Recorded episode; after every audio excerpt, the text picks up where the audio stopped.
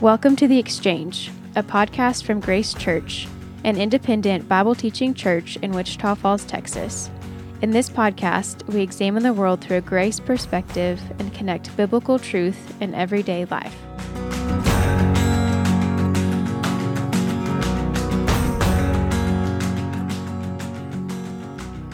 Hey, everybody. Welcome back to another episode of the Exchange Podcast. My name is Nolan Smith. I am the high school and college pastor here at Grace Church. Today, I am joined by our senior pastor, Lance Bourgeois, and our pastor of communications, Geoff Meador. Thanks for being here, guys. Hey, Nolan. Glad to be here. It'll be great. All right. So, we are continuing a series that we started last week on Christians and pop culture. And so, essentially, the the idea of this series is to examine what it what it looks like for people who are walking with Jesus, following Jesus, and and we're you know inundated by pop culture, and so you've got TV and movies and sports and music and social media. Those are the one. Those are the topics specifically that we're really talking about. But what does it look like to engage with those things in a way that is wise in a way that won't you know hinder our relationship with Jesus, uh, that that will um, allow us to to really um, grow in our faith. And so there's just a lot of questions that are involved in that, and that's what we want to look at today. Specifically, we're going to look today at movies, TV, and social media. And so we'll start with TV and movies. This is, uh, I mean, honestly, all these things are interesting to me, and I enjoy all of them, but uh, you know, I I consider myself a, a, big fan of movies. I watch a lot of Netflix and stuff like that. So, uh, so just to sort of set the you know the tone of where what we're talking about, I just want to hear from you guys what you how how you guys engage with this. So, what are your favorite you know shows or movies um, or genres that you like to to watch? Geoff, uh, I'm a nerd. Yeah. And I like fantasy and sci fi along with um, political thrillers like FBI, CIA mm. kind of stuff. Oh, yeah. Um, historical, uh, you know, epic productions. Those, those are great. I watch a lot of movies. Our movie library is, is probably bigger than it needs to be. I don't watch a lot of TV, though, mm. uh, but films I like, I like most. Well, you know, when you call them films. Yes. You're serious. Uh, right? Cinematography uh, is, is a hobby of mine. I thought you were just going to say cinematography and just let it hang in the air to show that you knew the word. But uh, Lance, what about you? You know, it's funny. I, I, go back and forth. I think my favorite genre of movie probably is adventure. Uh, I love the Bourne movies. Um, I really enjoy the Mission Impossible movies. Any of that kind of stuff I really like. Uh, I like historical stuff mm-hmm. uh, that kind of fills out or give me a bigger or broader picture of, of things that have gone on.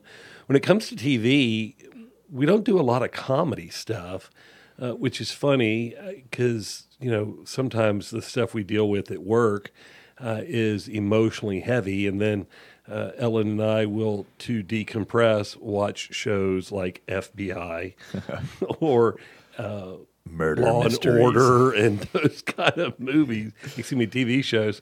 So uh, I don't know. I, I, think we watch a lot of crime drama stuff. Um, not a lot of sitcom stuff. Hmm. Uh, I've been fans of sitcoms before, but I don't think there's anything we're really watching right now. Yeah. I like documentary stuff. Yeah. Because it gives you the behind the scenes stuff. I yeah, I mean, we're that. watching Last Dance right now. So. Yeah, and loving that and watching yeah. that with my son. It's been fun uh, to have the chance to introduce him to uh, Michael Jordan, yeah, who man. we got to grow up watching and watching him play, and he's uh, getting a chance to experience that through this documentary. So crazy to me to think about the the young people, you know, people in my ministry who. To them, Michael Jordan is a, sort of a relic. You know, he's not. I remember watching Michael Jordan, but, right? And and so it's so funny to me that they they don't have that concept of like, oh yeah, I remember when he did whatever. So, uh, yeah, we I, I'm I've been watching The Last Dance, love it. Um, I I you know I'm one of those those people who will rewatch The Office over and over and over again. You know, one of those people who basically has Netflix because The Office is on it. You know, and I don't know what I'll do when they take it off. Um, but I I watch uh, I watch sitcoms um, like The Office, Parks and Rec, and I I enjoy the the comedy genre, and then I also like documentaries and historical stuff. I I watched the the tail end of. I had started it several days before, but I watched The Patriot. You know, finished that last night. Just first time in in forever. Um, so yeah, I mean, I I think I have always liked, and I actually have on my on my bookshelf here. I actually have books on things like screenwriting and uh, you know storytelling through film because I think it's such an interesting medium for communication and you know across all cultures you know and um and i think there's just there's something about a good movie that you can break it down you can pull it apart you can examine it. If it's well made you know and it's well thought out in the way that it was scripted and everything that you it's you can study it and just really get into it and and try and understand it on a deeper level that um and you can communicate things truths in different ways with movie and TV, and I just movies and TV, and I, I just think that's really fascinating. I watch video essays on YouTube about about mo- where they, you know, like these guys that are screenwriters, you know, and they'll break down, you know, things about a movie, and it's sort of like what the Last Dance is for Michael Jordan in basketball. This is for you know a, a movie, you know, and it goes behind the scenes and stuff like that. You've got Geoff tendencies of cinematography and So, forth. good. Yeah, there was a, there was actually a time when I wanted to be a cinematographer when I was way way back when. So, um, so you know, as we talk about if we, as we talk about uh, TV and movies, where do you guys see that fitting into you know God's design? I, I I talk about a little bit of like the storytelling and just humans communicating truths and experiences through that medium. Where do you guys see it fitting into how God created everything and wants us to live in this world? Geoff? Well, you mentioned storytelling. Um, I think it's a fantastic medium that um, can be used uh, as a pretty impressive um, mode of carrying this sense of creativity that's part of the imago, imago Dei, the image of God in us, um, as storytellers and writers and visual artists. Uh, all of those different forms of creativity can come together in movies and uh, combine to tell a story that can um, help us um, see good, help us see evil, help us identify uh, and give some context to our life and our experiences in a way that can be very helpful. Yeah, I agree. Lance, what about you? You know, the, the storytelling thing, you know, it's interesting how often when uh, Jesus went to the masses is that he's telling parables and stories uh, because it draws people in. Uh, I've, you know, I think the best stories tend to be those ones that will engage our emotions. I know that as I interact with people so often, it feels as though um, in movies in particular seem to go through the back door of our emotions and that you can visit with people and get to know people uh, as they tell their story and they can be pretty guarded. And there's something about giving yourself into the movie or that story that we will allow ourselves to feel uh, things on behalf of other people that we kind of keep at arm's length for ourselves. And so one of the questions that i've found uh, pretty helpful as I get to know people or spend time getting to know people either in my office or over lunch or whatever is tell me the the movies that that bring tears to your eyes and and why do they bring tears to your eyes? And what you're going to learn about is was it this from you know Forrest Gump? Was it Rudy when he finally gets in the football game? You know is Was it, Will when when uh, the therapist tells him it's not your fault? Oh yeah. Yeah. yeah, It's not your fault. Yeah. What a moment that is. Yeah. You know, you think about Shawshank Redemption and what that Mm-hmm. felt like when he finally was able to break free from from the injustice of everything. You know, I, I think that movies do a great job of accessing parts of our emotions and our mind uh, that we shut down, maybe out of self protection, um, that we'll give ourselves to when it's somebody else's story. And what ends up happening is we find ourselves somewhere in that story. Yeah. And that's why it grabbed hold of us. Yeah, that's that's great. I love that, and I, I love the example of in a in a counseling setting being able to explore something when somebody doesn't know themselves emotionally to be able to to get at that through the experience of, of movies. I, you know, I once heard a film uh, filmmaker say that if Jesus were alive today, he'd be a filmmaker. Um, and for this reason you mentioned with the parables, I mean, it was a way for him to communicate. The stories were the way for him to communicate truth. When he could do it, where he could make it easier to understand for some, and he, you know, for some people than others. But, um, but I think culturally, you can, you know, there are things that I could, t- I could teach students through a movie that they're very familiar with. I couldn't teach, uh, you know, their parents, for example, the same, the same thing through the movie, but I can speak their language. So, you, you know, uh, through you know characters that they relate to and using experiences that they're familiar with that their parents wouldn't be familiar with and I, you know i think that's kind of what you see with jesus he uses agricultural metaphors a lot and i think we as pastors a lot of times find ourselves breaking down well okay so you're not necessarily farmers so i'm going to Yeah. have to you know in studying this i'm going to have to kind of help you understand the agricultural parts Right. of this or whatever but um but i think that's what movies allow us to do is communicate things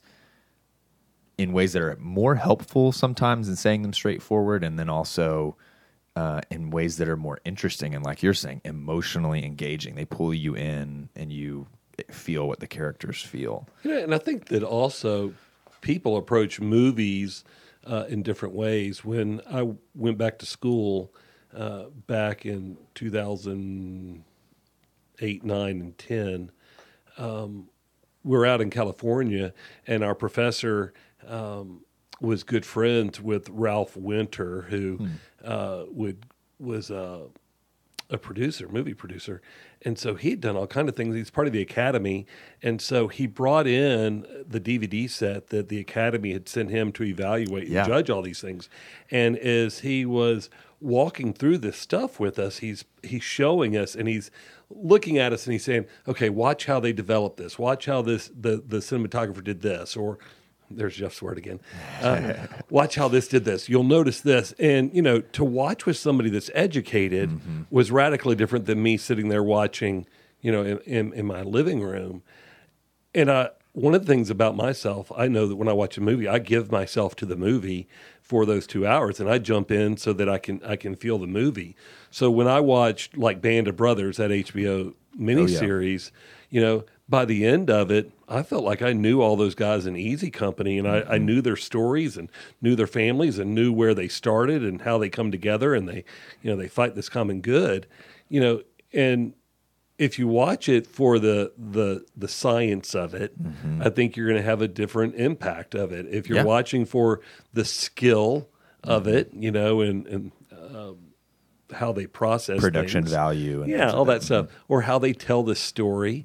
Um, last night there was a thing on um, Garry Marshall on ABC, the history or the happy days of Garry Marshall. It tracked, you know, his Laverne and Shirley and Happy Days and um, all the TV shows that he did, Mork and Mindy, and then it went into him doing Hollywood and all the movies that he did.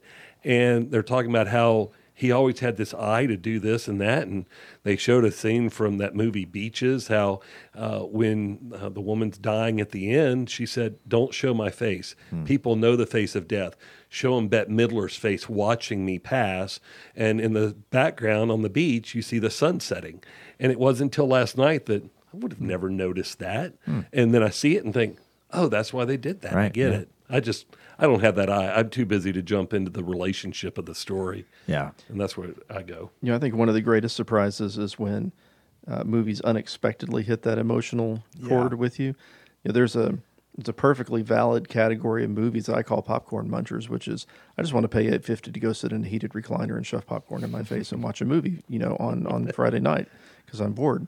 And yet sometimes those really hit home, Yeah. and you find yourself filing away little quotes and little little scenes from those that stick with you maybe for the rest of your life. Um, so I, I think we can all, in what everything that we've said so far, I think we sort of all agree that there's value in TV and movies. I mean that that there's certainly nothing inherently bad about them.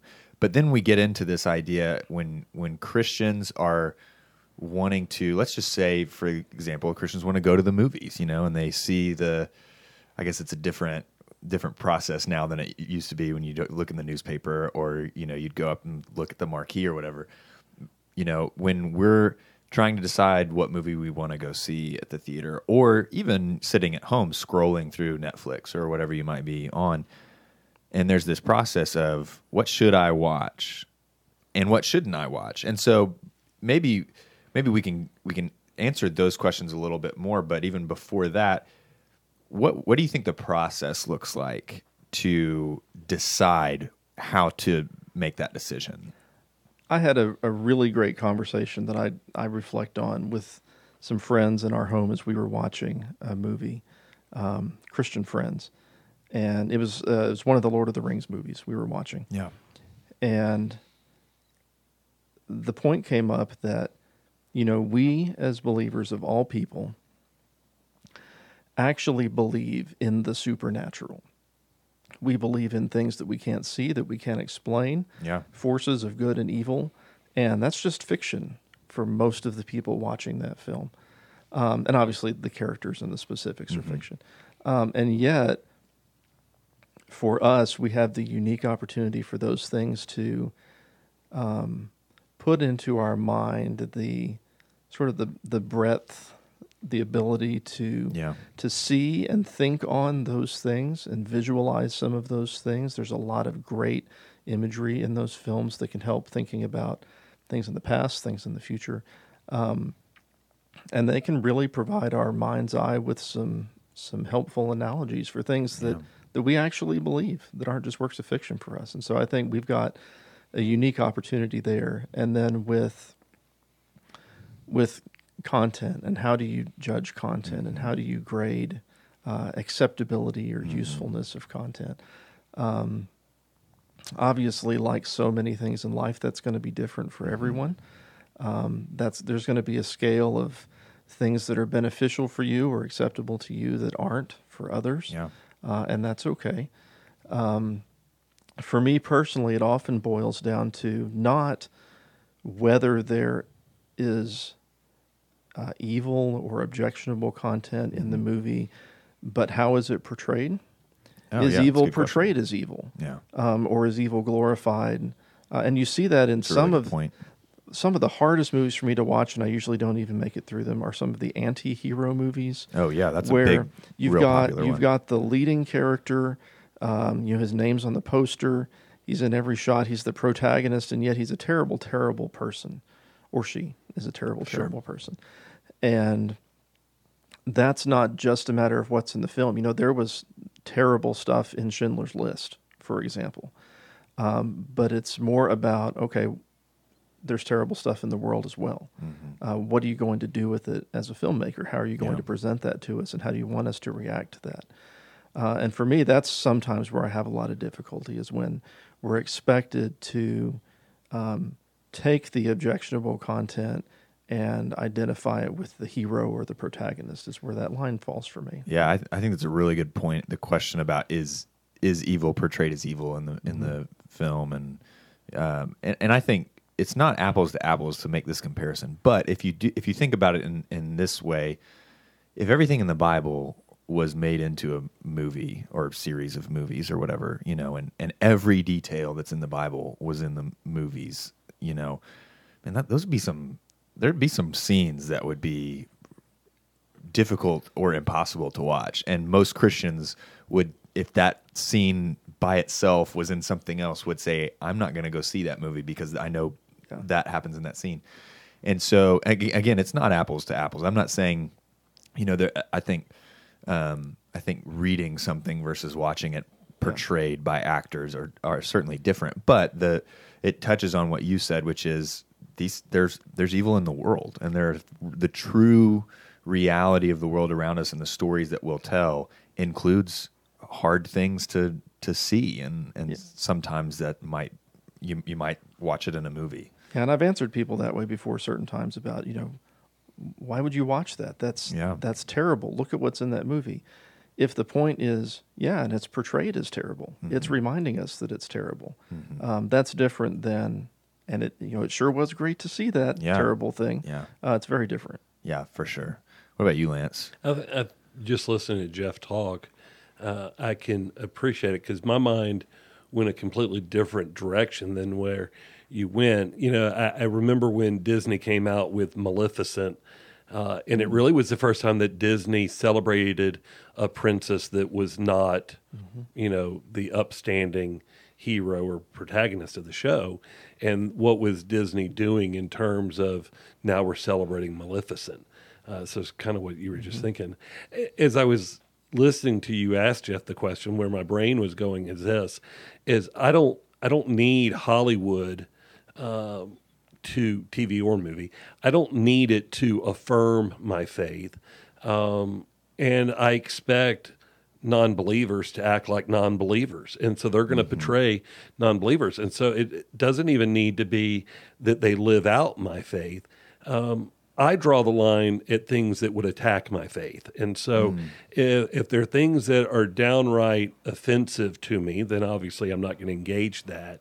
Um, you know, part of my age um, is I grew up on Rocky movies. And so I, I love Rocky movies. And I, you know, I can, I can make fun of them, but, you know, Rocky had one of the greatest marriage examples uh, I've ever heard in a movie.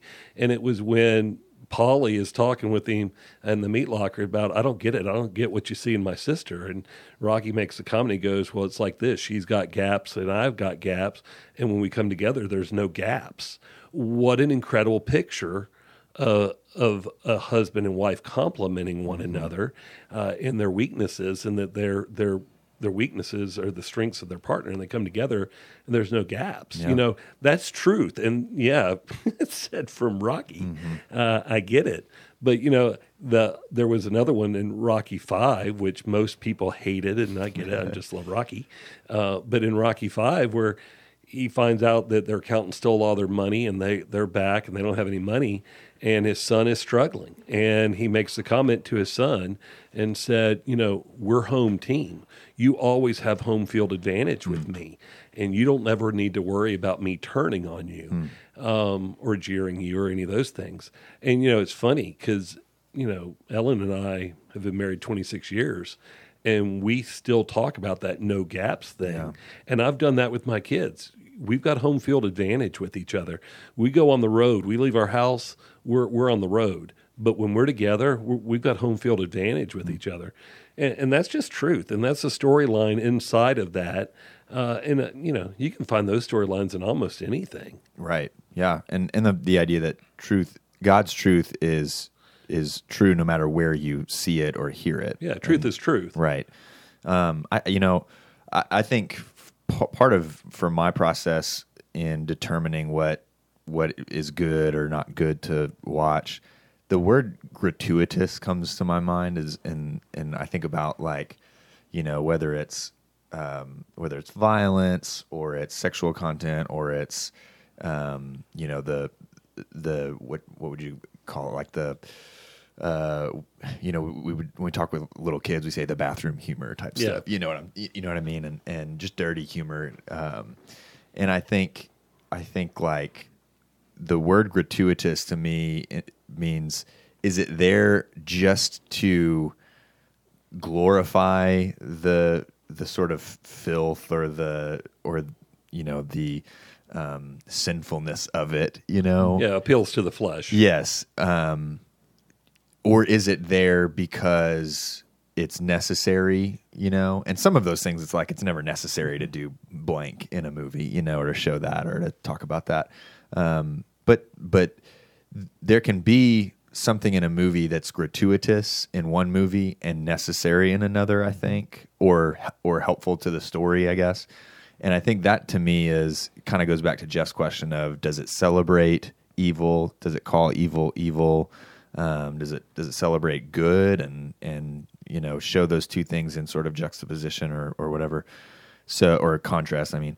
So to me that's part of the that would be part of that process of filtering okay which what's what can or can't i watch or um and it and it comes down to does it does it celebrate things that don't need to be in there does it put things in there that don't need to be in there just you know you think about what what ha- what i've seen happen with tv exploding as movies have sort of dwin- dwindled a little bit in popularity because now everybody can stream from home, and so you get a lot of these.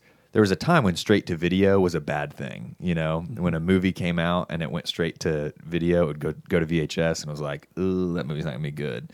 And now you see these movies that go straight to Netflix. You know, they release on online. You know, and you can watch it at home. And with that movement, I think a lot of networks and a lot of production companies are are recognizing the sort of their ability to put more content in those things that they couldn't put in when it was going to theaters or when it was they were trying to get it on network television, you know.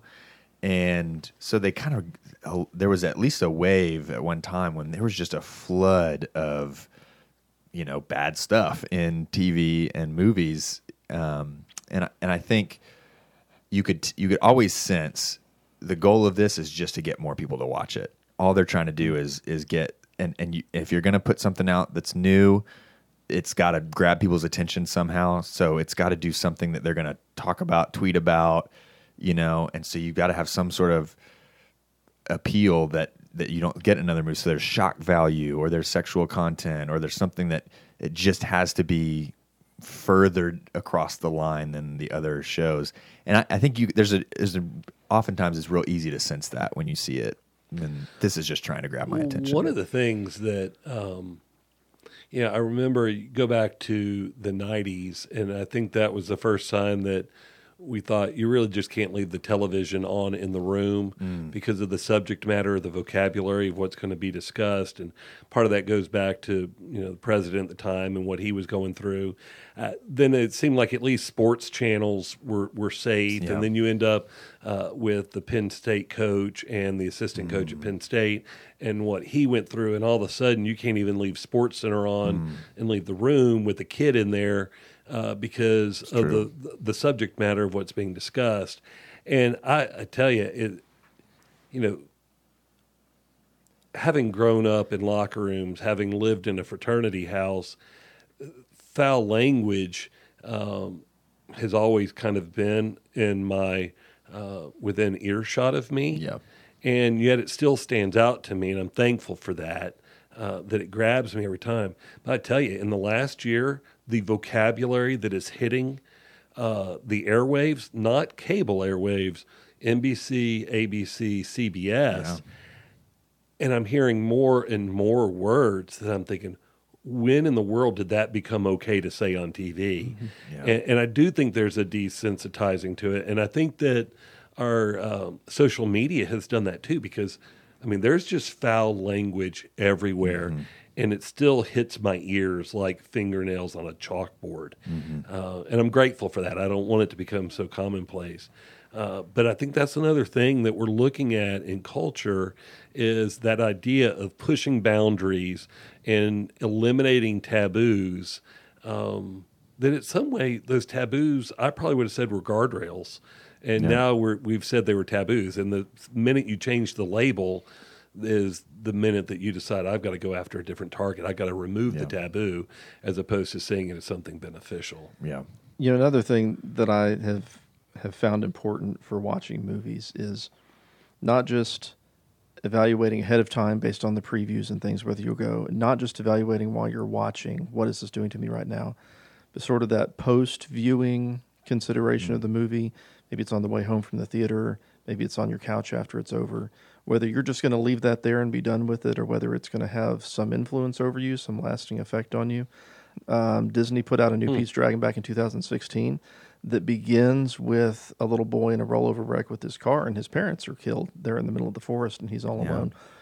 And if you believe that I didn't go home Mm-hmm. to my single digit year old son and hold him closely Yes. Wow. and parent a little differently Mm-hmm. uh, because of the effect of that movie on my life, um, you know, I did.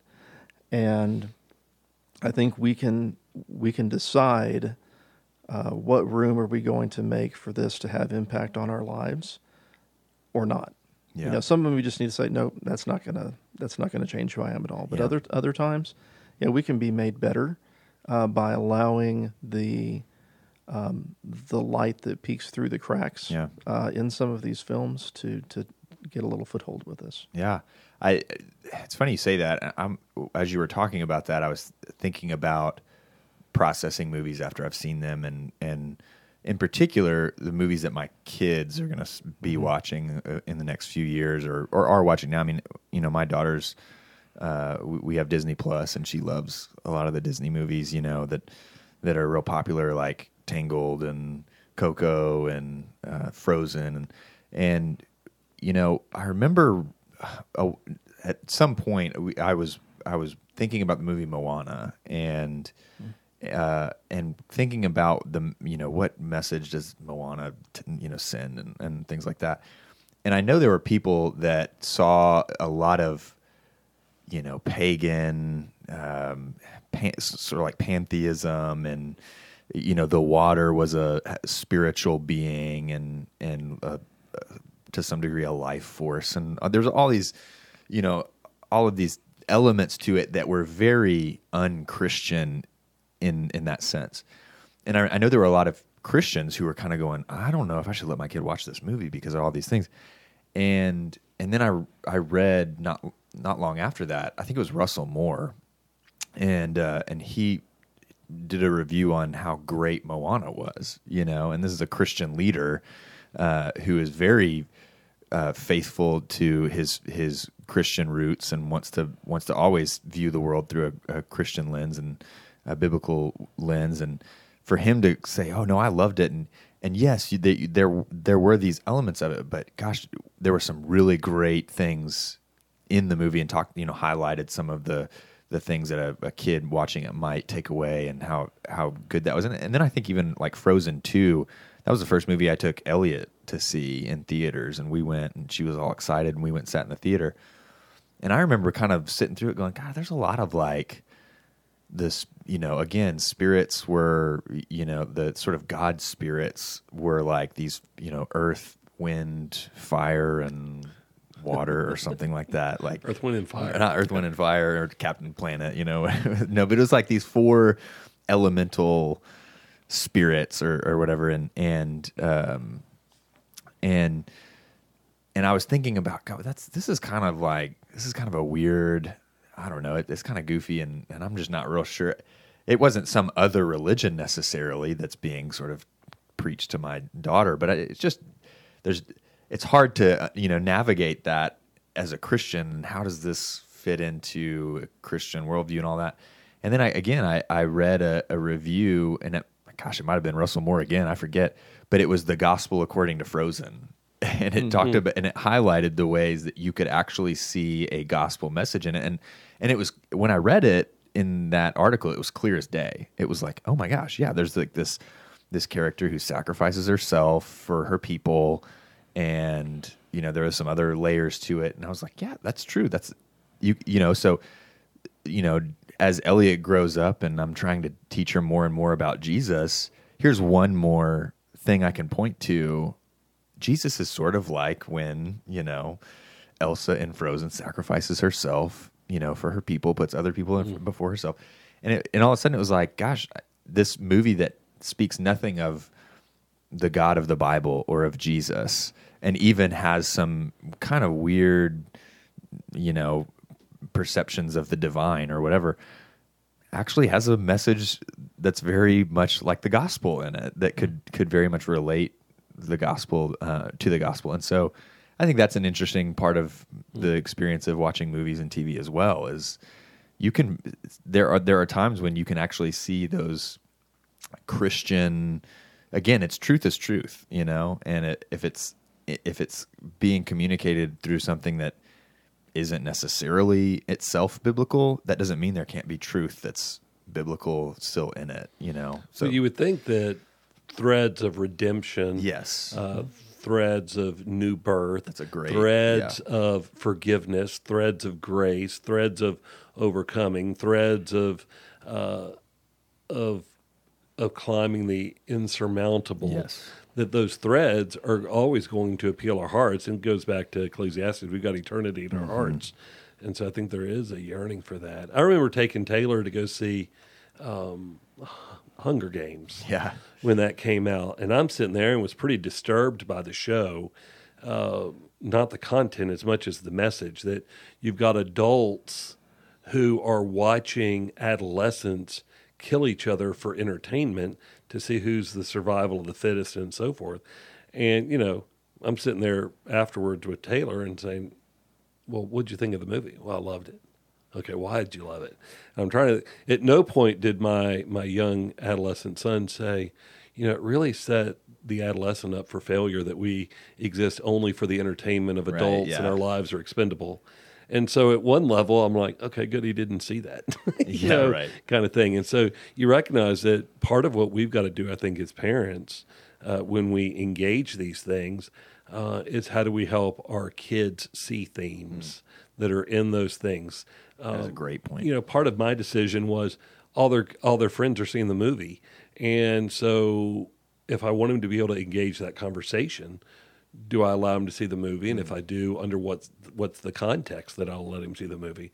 Okay, we're going to go see it, but I'm going to see it with you, and then we're going to talk about it afterwards, kind of thing. I think there's real benefit to that. That no, that's a great point. I think that that speaks to something that we often I think overlook, which is especially when talking about our kids, letting you know, are we gonna are we worried that that movie or that show is going to teach our kids something we don't want them to learn versus are we going to teach our kids? Mm-hmm. Because there's going to be a time when they're going to i mean that's the whole point of raising kids is that they're going to you're going to send them out into the world on their own.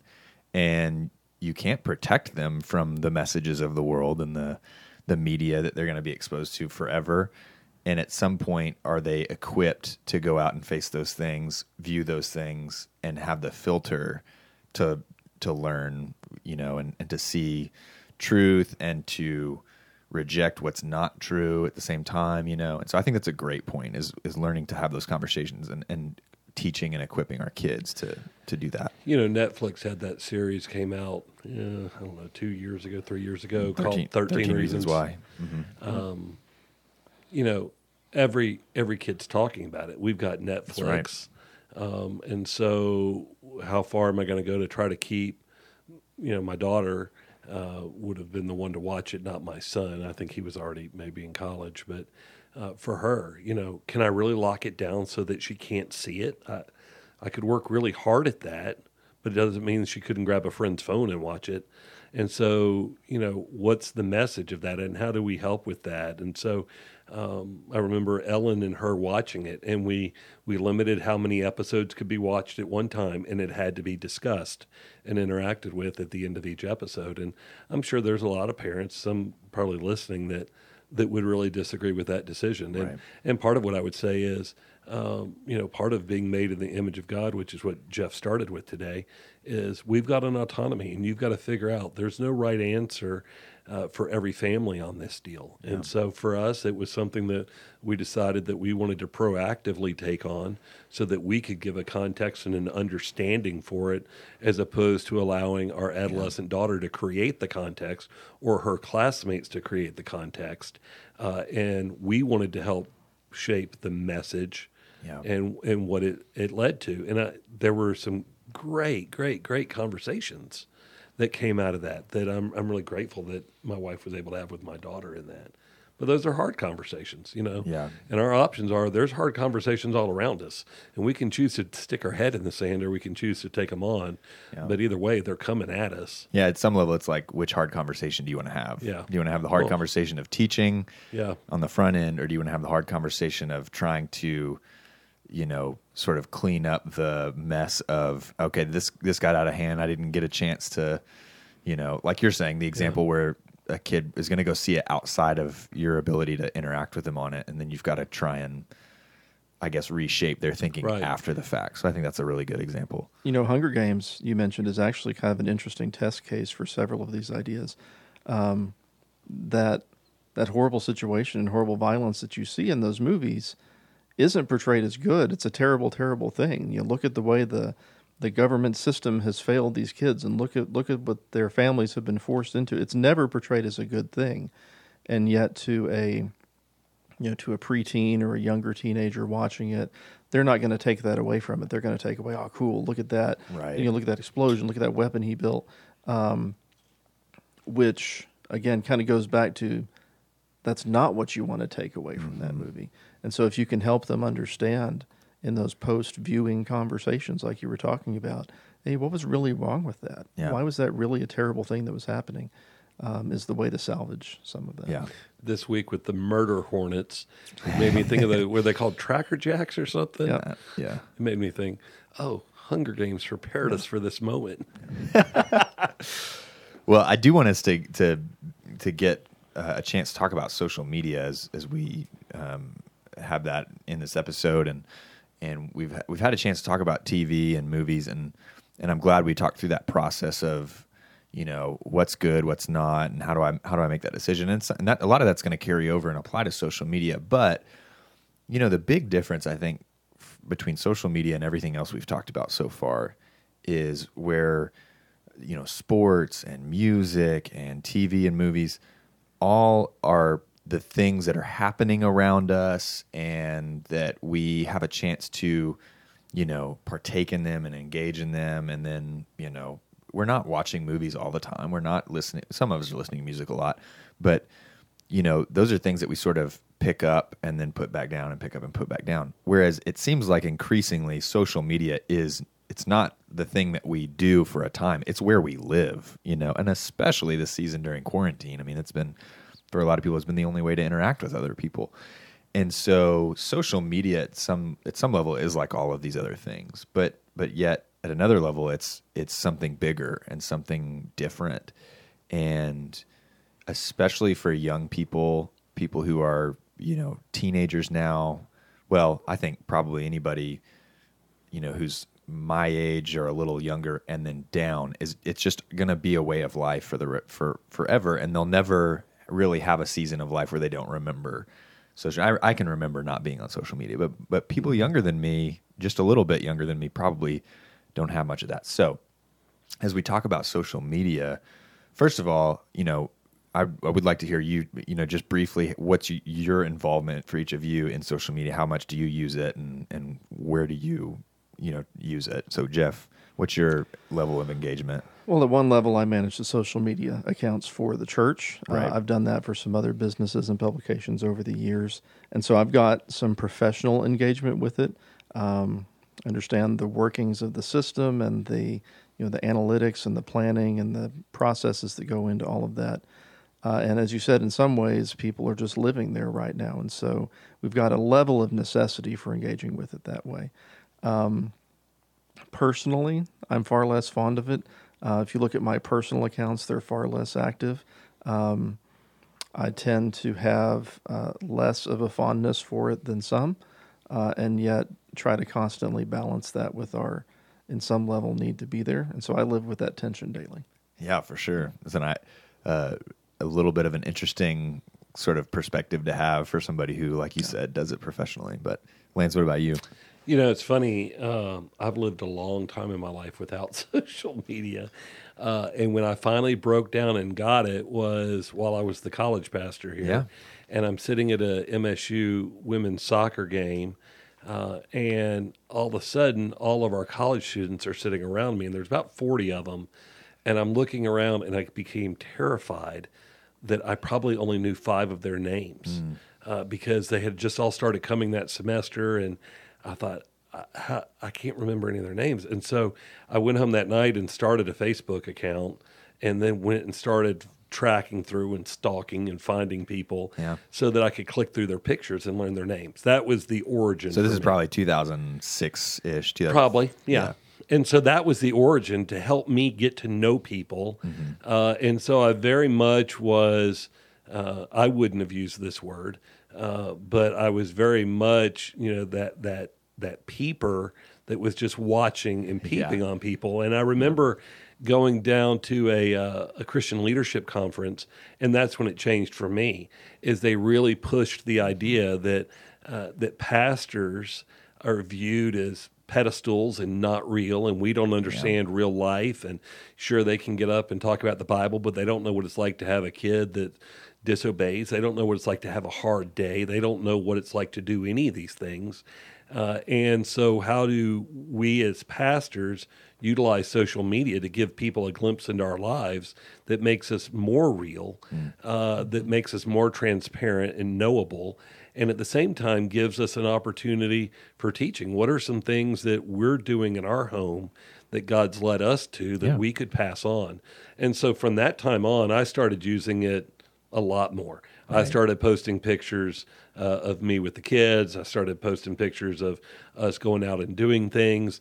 And it wasn't that I was, you know, I guess the heartbeat was I wasn't doing things so that I could post it as much as that I was doing things because that's what God was calling. I felt like God was calling me to do. And I was trying to document it that if somebody sees me doing this, maybe somebody else thinks, you know what, I could do that. That, that Right. becomes manageable. Uh, and so I think it made me more three dimensional. Yeah. I, you know, personally, I probably spent time in sort of both of those, what y'all are talking about, both those perspectives. And there was a time when I was very active on social media, and whether it was, you know, in college, Facebook was kind of the, the main thing everybody did, which was about the time you were talking about getting on it, and everybody I knew was on Facebook and using it. And and then um, you know I think Instagram sometime after that, and everybody was just posting. At, at that time, I feel like everybody was just posting pictures of you know what they were doing, and now it's it's different. Now it's it's not if I'm doing something worth posting, then I'll take a picture of it. It's it doesn't matter what I'm doing right now. I'm going to take a picture of myself and post that, you know, and so it, it's evolved in that way. But uh, Instagram was, you know, I, I think I remember Instagram feeds were, you know, somebody taking a picture of the the football game they were at, or the, you know, the ping pong game that's happening in their garage with their friends, or the, you know, things like that. And now it's it's so different. But uh, but I I'd used Instagram and then um, and then Twitter and and Twitter to me became the one that I sort of used the most. It was it was the one where I, I felt like I, I could go on there and get my my news. I could sort of catch you know whereas my parents would turn on the TV and watch the news. That was when I would open Twitter and look at you know what was going on and and then all the sports accounts that I'd follow sports news and things like that. I could I could get on there and check that and then um, and then certainly part of that was what my friends were saying and people with you know posting their thoughts that were real funny or whatever and and so I there was a time when I did that a lot and then from when it came to ministry I thought this is a like you're saying this is a good opportunity to engage with people and to let people see me and then also to keep up with people that I am trying to minister to and students and different things like that and then I've also had uh, experiences, or I shouldn't say experiences, not like singular experiences, but I've had seasons of really feeling like it's just not worth it. it's just not a good for, and it's and it's. I, I realize it's different for everyone. It's not. I, this isn't a universal thing that I'm talking about, but just going, I this is sucking my brain, you know, away from everything else. That all my attention is just being pulled into social media, and and I didn't like that, and so you know, at different times I've deleted Instagram from my phone. I've uh, I've sent my Twitter username and password to a friend and had him change my password. So I've been, and I've that's still the case. Actually, that happened. Over, that's been I don't know how long now, mo- more than a year, um, where I've been I've locked myself out of Twitter so that I can't, you know, get on that and and um, That's why you haven't replied to me. that's that's what it is. All those all those uh, you know things where I haven't responded to you. It's just I wondered that's- why you kept what it is. posting about how great Texas was. Oh gosh, University I've of been- Texas. it's definitely a case of being hacked. So, um, but but I you know that's been that's been my experience or my relationship with social media is to is to go back and forth between I'll try and utilize it and, and as a as a high school pastor I do feel like I can't not use it ever at all. And you know, right now we're posting senior testimonies on Instagram, and I have to get on it, and I'm doing that on my computer, jumping on and posting it. But man, I do feel like I'm not connecting with them as much as I could be. I'm not, and they, kind of live there. A lot of students kind of live there, so it's hard. But that's my bad one. So we'll kind of talk about some of that, how we think through that. But, um, but yeah, that's my experience personally. Is just some I've I've used it a lot in the past, but I just I have a hard time with it. And so so that that does kind of lead us into then what are the what are the reasons that you think it's good for a Christian to engage beyond what you've said, Lance, about as a pastor ministering, but just even for like somebody who's not a pastor, not in ministry, what are the what are the positives of it and, and how can it be used for good? You know, Lance used the term becoming three dimensional, and I certainly buy into that. Um, people in our church family, for example, uh, who, uh, due to time or location or um, you know, differences in lifestyle or whatever it may be, I'm just never going to be in their home. I can still see uh, when they're celebrating an anniversary if they've chosen to share that. Uh, I can still be um, aware of things going on in their life that I can be praying for or that I can shoot them a text message and congratulate them for uh, because it provides that um, window um, of information that we choose to share anyway, um, which is obviously not the full, well rounded picture of who we are. Uh, but it does give us that ability to stay connected with more people in more ways than we could uh, ever do just in a in an interpersonal sort of relationship. Yeah. You know, I, I think about it. Um, there is a world um, out there through social media that is can be a, an incredibly uh, spiritual, soul feeding thing. You know, I, I you know I, I I fear not that's the wrong word. I'm really grieved by Ravi Zacharias' health um, and the news that came out this week. But to follow him on Twitter um, and to see his updates and what it links to and the spiritual growth, and there's certainly uh, there are thousands of devotionals that you can follow on that, and all that stuff's encouraging. Yeah. I mean, all that is is great. Now there is a, you know, yesterday with yesterday Jerry Stiller died. It makes me Yeah. think of the airing of grievances from from Seinfeld days. And Twitter is a world of airing of grievances. and I mean, people can argue and be hateful, and and that's certainly true. And I, I don't follow a lot of that stuff, Right. obviously. But you know what? It is where I get my news. Talking about what you're saying, uh, I haven't. I don't know that I've ever had a subscription to the newspaper. Um, I read the news I want to read, and so I get they get 140 or now 280 characters to sell me on why I would want to open this up and read it. Uh, I get a ton of sermon material from the internet Yeah. you know, illustrations, what's going on, uh, grabbing this or that, and how I can find that stuff, uh, which makes it makes scriptural truth uh, current. That's what's going on in our world and, and tying Right. it in. So um, I use it. I like it. Facebook tends to be for pictures. Uh, for me, I know a lot of people use it to sell stuff or cook stuff or take pictures of food or recipes or whatever. Right. But the Twitter thing, I, I think, is a source of information and a source of spiritual encouragement.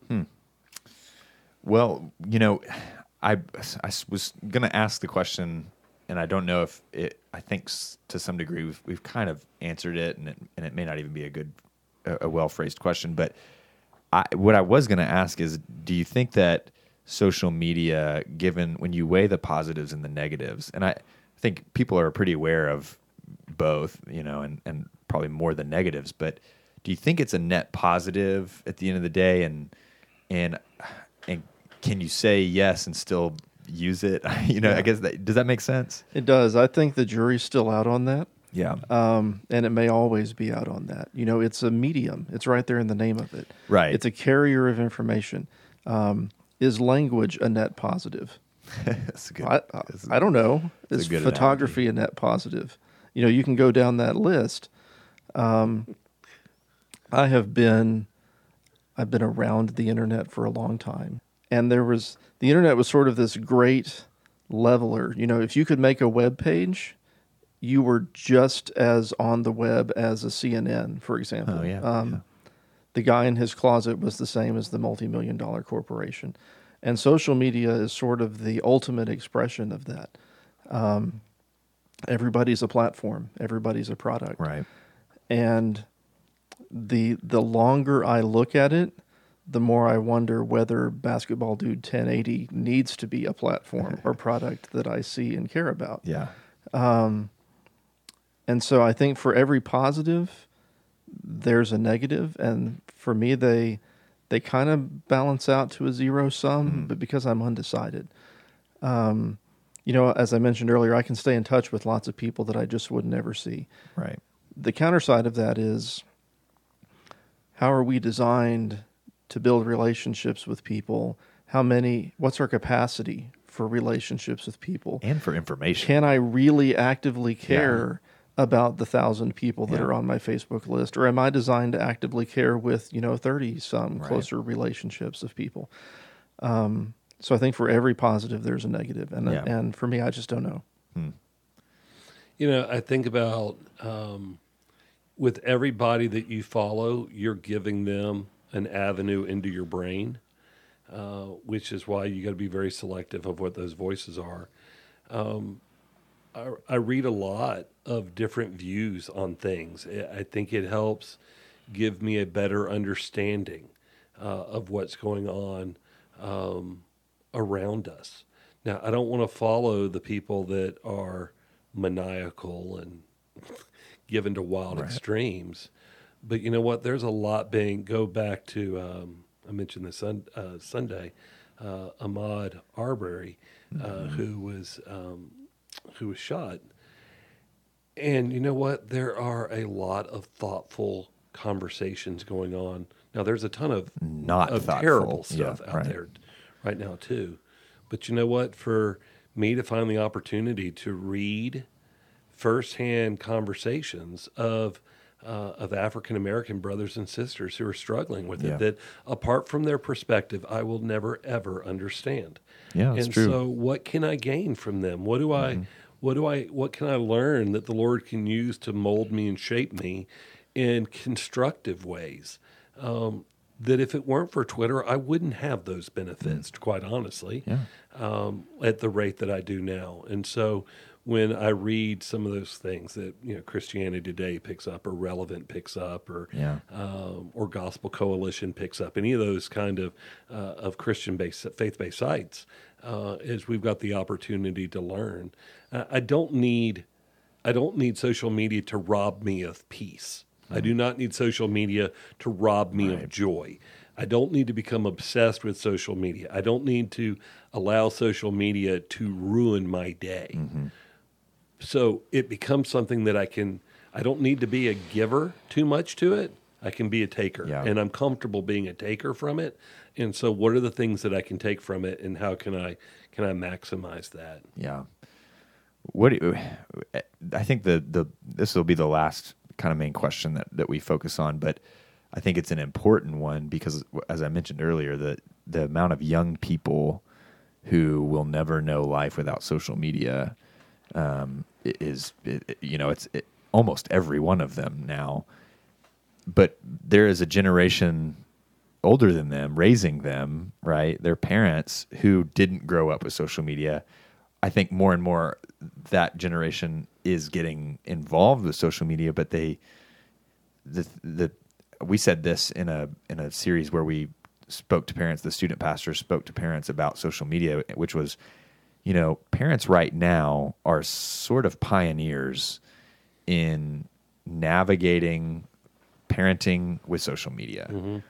And I think that's probably for a lot of our people, I think is probably one of the bigger questions about social media is what does it look like to raise my children with social media to be wise and as they engage in social media and things like that. So, I, you know, that I think is the the big question uh, that sort of hangs out there about social media for us. So, what do you? What are we can't obviously talk forever about it, but just what are some things that come to mind, principles and things that stick out to you about parenting with social media?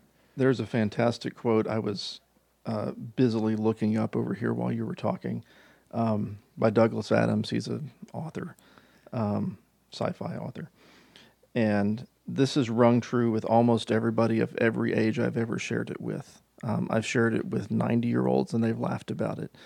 Um, and he's got basically the uh, a set of three rules that describe our relationship with technology. One, anything that is in the world when you're born is normal and ordinary and just a natural part of the way the world works. You know, none of us in here think about electricity or air conditioning as technology. It's Yeah. just the way the world is. And yet that wasn't true for our grandparents, for example. Two, anything that's invented between when you're 15 and 35 is new and exciting and revolutionary, and you can probably get a career in it. Uh, and I think of all these things that for most of us include the internet and social media uh, as part of these new and exciting things.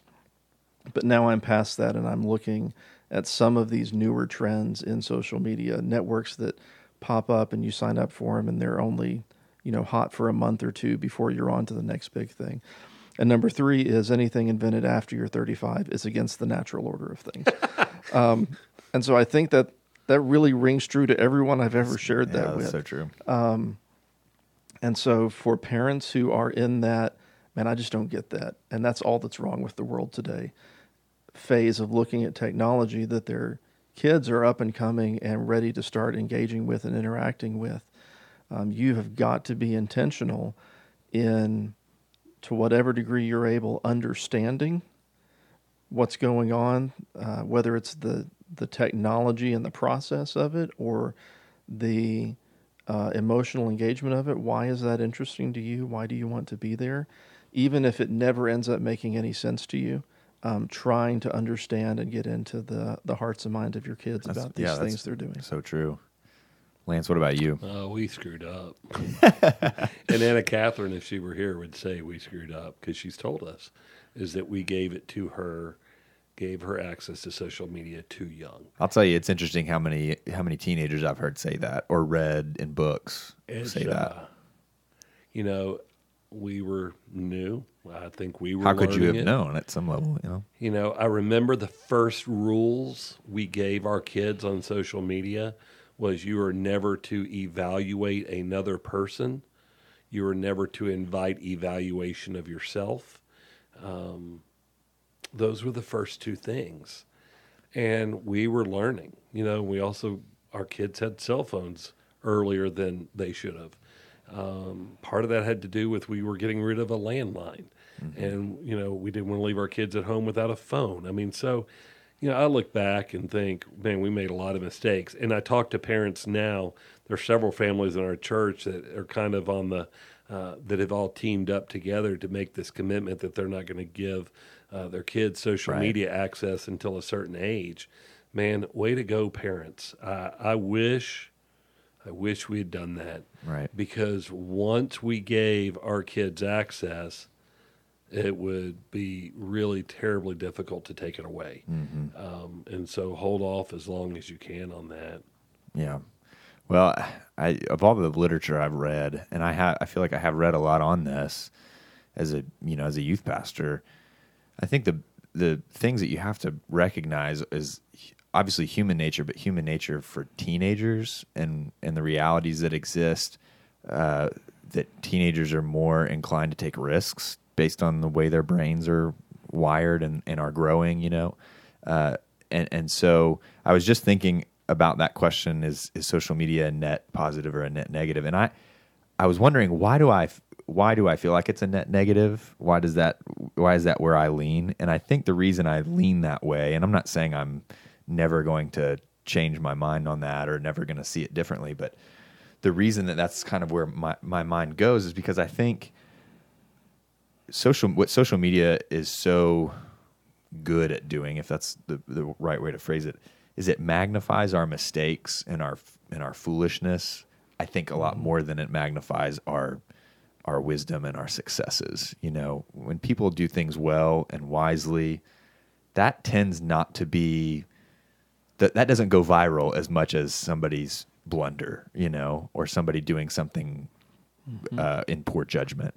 And and teenagers by nature are going to we you can call it poor judgment, but it really is ph- physiological and and it's their brains are wired to explore more and take more risks. So what might look like foolishness and, and maybe it is foolishness, but it's also just them trying to learn the world. And as they do that, they are going to make decisions that the internet won't let them forget. That won't let that won't let them go. You know what I mean? Mm-hmm. And I think that to me is the the that's the great danger of social media for teenagers is you are in a stage of life when you're trying to figure out the world, you're trying to learn the world, you're trying to learn yourself. And in doing that, you're going to test things, you're going to try things out. And we've talked about the student pastors, we've talked about how um, we can laugh about watching the some of our middle school and our high schoolers. You know, they walk in the doors every week and they're wearing a different style of clothes each week as they try and is this going to be the look for me? Is this going to be the look for me? And and we did that in high school, and our parents did that when they were in high school. You know, is we were trying to figure out if if you know when I was in high school, is am I am I a punk rocker? Am I a a prep? Am I an athlete? Am I whatever? You know, and, and so you try the different looks and and eventually you'd find the one that you felt most comfortable in or whatever, and then you're good to go. But you, the the ways that you tried the other ones first didn't live on in infamy, you know. Maybe in a picture, you know, maybe somebody took a picture that's not digital, you know, that's not online. Um, and and so in some sense being a teenager today is no different except that all those things you're trying get put up on the internet forever. And so you know, young people are trying new things. It's not just the clothes they're trying; it's the behaviors, and it's the, you know, it's what their friends are doing, and and so there's all kinds of risks that they're taking, but they're doing it live streamed, or they're doing it, you know, and taking a TikTok video of it, or they're, or it's, or there's a picture of it on Instagram, and and I think to me that's what is so difficult for a parent is recognizing you're you're probably not going to change the way your child thinks while they have the phone in their hand and the with social media, and and it's hard because I think at some level it's yeah maybe wait as long as you can to let them have it, but also recognizing that that I man I, I'm gonna get here someday, but eh, it would be really hard to tell my teenage daughter you can't have social media when every one of her friends has it. Mm-hmm. I recognize how how much of a battle that'll be, but it's it's partly that, but it's partly trying to. You want to let them be a teenager and and have the experiences that they need to have that you had in a way that's safer and that their mistakes won't live on forever. You know, I, I've made both of my kids give me their passwords so that should something pop up that needed to be deleted, I didn't have to wait to get a hold of them. That I had immediate. That's access, a that's one really good idea right that, there. Um, that gave me the ability to delete that stuff. I remember one time one of my children, who will remain nameless, uh, who could it be? posted something, and we were driving to Colorado mm-hmm. um, with some friends, and they weren't with us. And I mean, I was I saw what happened. I thought, oh no, oh no, and um, we got to delete that. I'll delete it now, and I will talk I will about it later. Later, yeah. Um, that we need to get this off. It reminded me of this thing.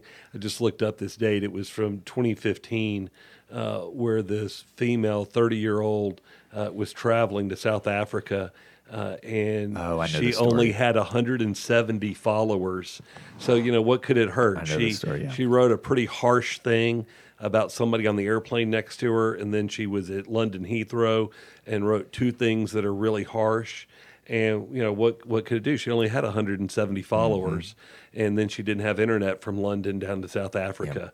Yep. And when she turned on her phone, tens of thousands of angry responses, and she loses her job. And you know, it, it, the idea was I'm sharing with 170 people, you know, and it goes broader than that. And the stories of people with cell phones taking pictures they shouldn't take, sharing stories they shouldn't share, and the idea always happens. Well, I thought it was safe, mm-hmm.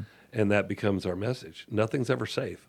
Once you throw it out there into the universe, it's out there and it, and it becomes fair game. And the tech companies want to sell that message too. I mean, that was why Snapchat was invented was you can take a picture that will only last 10 seconds and then it's gone forever.